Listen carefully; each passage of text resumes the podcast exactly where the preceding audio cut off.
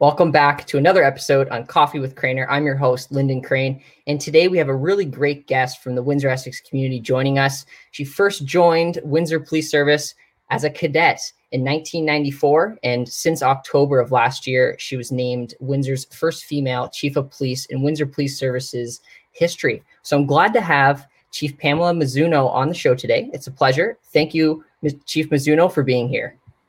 Thank you, Lyndon. I appreciate you having me.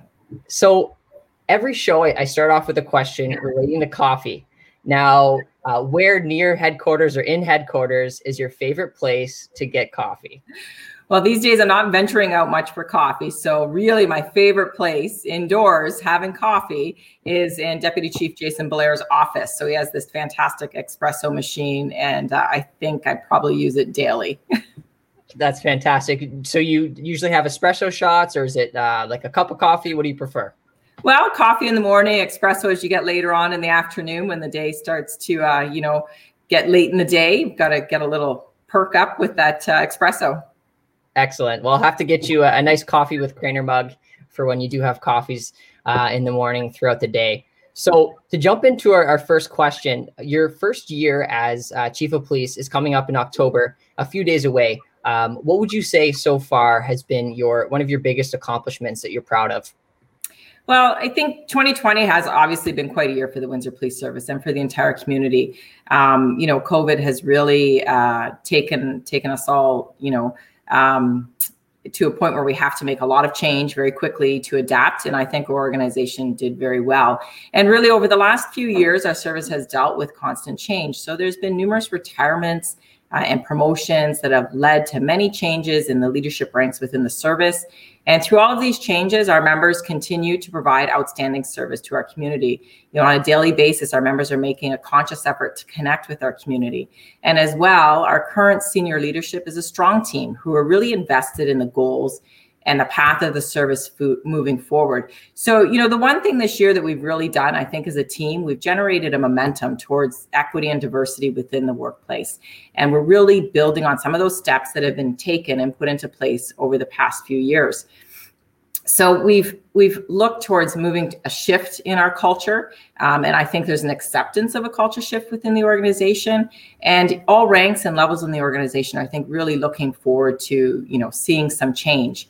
Um, we want to be that organization that benefits from diversity and inclusivity um, when I first uh, uh, took over as acting chief back in July, um, I had meetings with every staff sergeant uh, and ranks above uh, within the organization. And the one message that was loud and clear to me was that the status quo was not acceptable.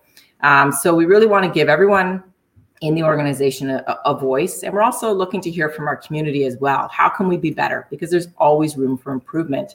Um, so many of the changes that we've already made internally and that we are working towards um, and in the direction that the organization wants to go are addressed as recommendations in the OCPC report on the investigation of the Windsor Police Service that was released um, back in August. So the report really validates some of those concerns that we had as a team and gave us focus and direction on our path forward. And any processes that we improve internally will really improve the service that we provide to the community. So I think that's really, you know, the, the biggest accomplishment of the organization over the past year is really setting the path forward and the focus and where we want to be.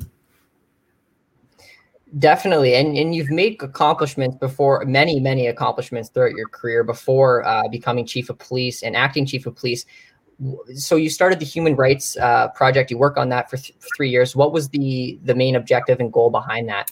Well really the you know the main objective was to eliminate uh, any discrimination in the service that we provide to the provide to the community as well as internally um, in all our processes internally so you know that started the movement back in 2011 as you said the project wrapped up in 2014 um, we did have that project evaluated at that time. But uh, there's always work to be done. Um, and we really need to continue on some of that work that's been started. Um, we've made some changes internally and we've brought in um, or uh, created a equity, diversity, and inclusivity coordinator position, which is being filled by Sergeant Sergeant Yvonne we met. And as well, you know, looking towards the health and wellness, another topic that's very um, important to our organization and important to our community. Uh, we've also uh, put in place a health and wellness coordinator position, which is being filled by Sergeant Bodal. And as a matter of fact, we just had a meeting, you know, this morning with both those officers, uh, and they presented to the senior leadership team on the progress that they're making, and you know, the strategy and plan that they're creating um, for us moving forward. Um, and it was great to hear that information and, and to hear where they're at and see their ideas moving forward. So we do look forward to the progress they're making, making in the plan that they're putting in place. Excellent, excellent. So for Windsor Police Service, you you are the first female police uh, chief. Why do you think it took so long to kind of get to that to that level, and to um, allow a female to um, run the organization? Well, you know, the simple reason to talk about really is that historically policing has been and continues to be a male dominated profession. So the number of males in the service is much higher than the number of females. And, you know, it still persists today to a greater or lesser extent in different policing organizations. So with fewer women in the organization, it's easy to reason that women have not progressed to higher ranks just because of sheer numbers. Um, there are less women but it's not really that simple so the other conversation is really about you know the organizational culture um, you know, predominantly white men uh, dominated police services. And really, they established the culture inside policing organizations and also established all of the internal processes for movement to different areas in the organization, as well as those that led to promotion. So I think there were, you know, some subtle uh, behaviors and attitudes and barriers um, to women advancing in the organization um, you know, with our service, very specific. In one instance, even the physical structure of the building was a barrier to women. So up until not too long ago, um, the emergency services unit area did not have uh, change facilities for women, which really indicated to women that they were not um, believed to be you know capable or thought that they could be members of the emergency service unit otherwise there would have been changing facilities available to them so, you know, these the, these types of um, things are no longer typical, but there's still some lingering um, attitudes and ideas about women and policing, as well some systemic issues, you know, that need to be addressed. Um, so there were some cultural biases that were barriers to women, um, and also members representing the diversity of our community. So, you know, step by step and day by day, we're eroding these barriers, and as we uncover them and, and eliminating them. So the real achievement is going to be um, when women and people from diverse backgrounds feel like they can participate equally in the workplace. And when i don't have to you know qualify my leadership as being a, a, a female leader.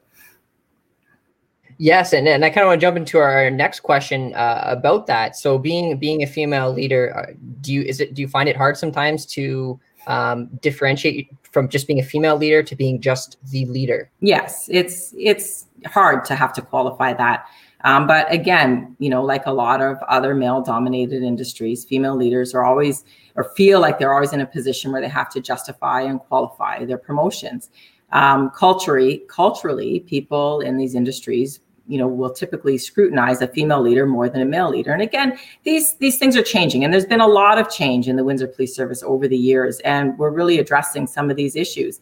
Um, and i'm certainly not above scrutiny but you know you do kind of have to ask yourself um, you know are i and other female leaders in male dominated industries do we face more scrutiny than a male counterpart?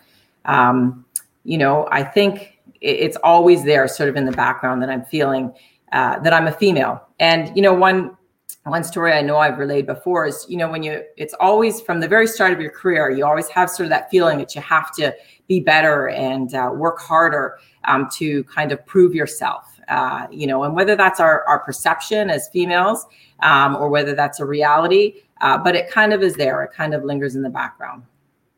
So, how are you uh, differentiating that in, in your role, uh, being being a, a female leader? How are you kind of making those around you understand that you're the same as everyone else?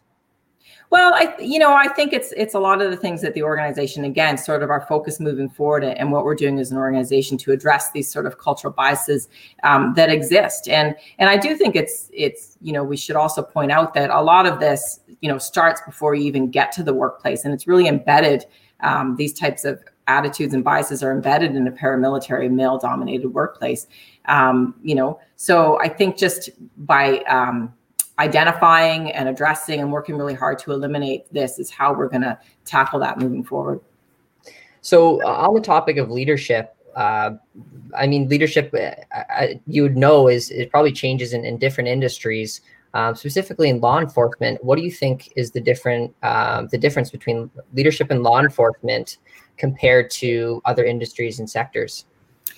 Well, in law enforcement today, it's, just a rapidly shifting environment. Um, it's a, you know, there's challenges really on every front. The, the pace of change is increasing. And, you know, the one thing um, is that incidents can go from local to national in a matter of seconds. So I think that's something that, you know, differentiates policing from other industries.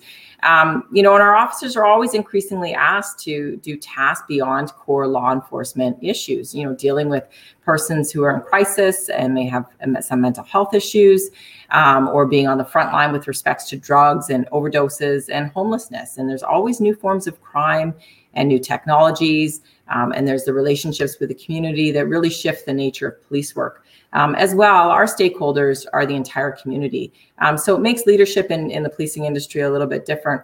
And as well, uh, you know, there's the um, accountability. We're very accountable to our public, and we really uh, have uh, a lot of oversight uh, within policing.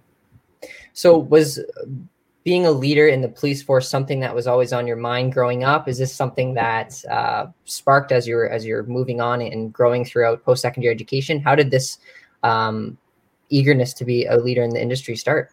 Well, I always had an interest in policing. Um, so I was uh, I had come to Windsor from the Toronto area to go to the University of Windsor, and uh, at some point, a friend of mine had you know had said she's applying for the OPP, and I thought, well, that's a great job. I can I can do that job. It sounds exciting you know the the whole thing was you're able to help people uh, but you're you know you're able to do that not sitting behind a desk you're able to go out on the road um, which kept me active and it's exciting and challenging and there's changes every day um, so there was certainly not um, you know the, the my goal was never to be the chief of police and and um, you know just throughout the years as you move throughout the organization you're progressing uh, up the ranks and and you're in those leadership roles. I think you know it's um, it's an opportunity to make some changes within the organization and and to continue to help the community not on the front line perhaps but really directing um, you know the focus of the organization and our path moving forward.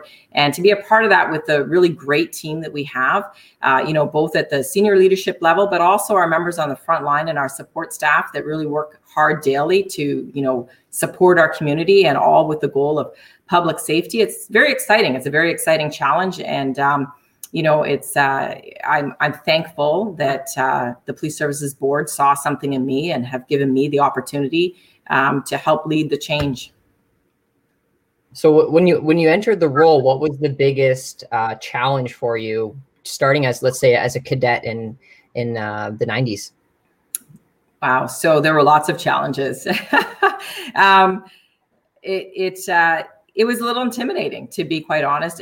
Um, you know, to be out there and and you know, one day I'm in in university as a student, and the next day I put on this uniform and I'm sent to police college to learn, you know, all the legislation and the tools that are going to help me throughout the rest of my career. Um, and just the the the role that you play in the community, and I think the responsibility of wearing a uniform and serving the community that's that's very intimidating that that responsibility that's placed on you and uh, understanding that challenge and also the expectations of the community. You are held to a higher standard and you're expected um, you know to be uh, to represent the windsor police service uh, with integrity uh, which isn't a challenge but i mean it's it's there. You're you're uh, it's a huge responsibility a huge commitment to our community and I have to say, Chief Mizuno, you're doing an incredible job. And we have some people in the comments really cheering you on. Uh, Sean Sinisak, what an excellent, excellent role model you are. And we're, we're so very proud to have you as a chief. And I, I do have to say that.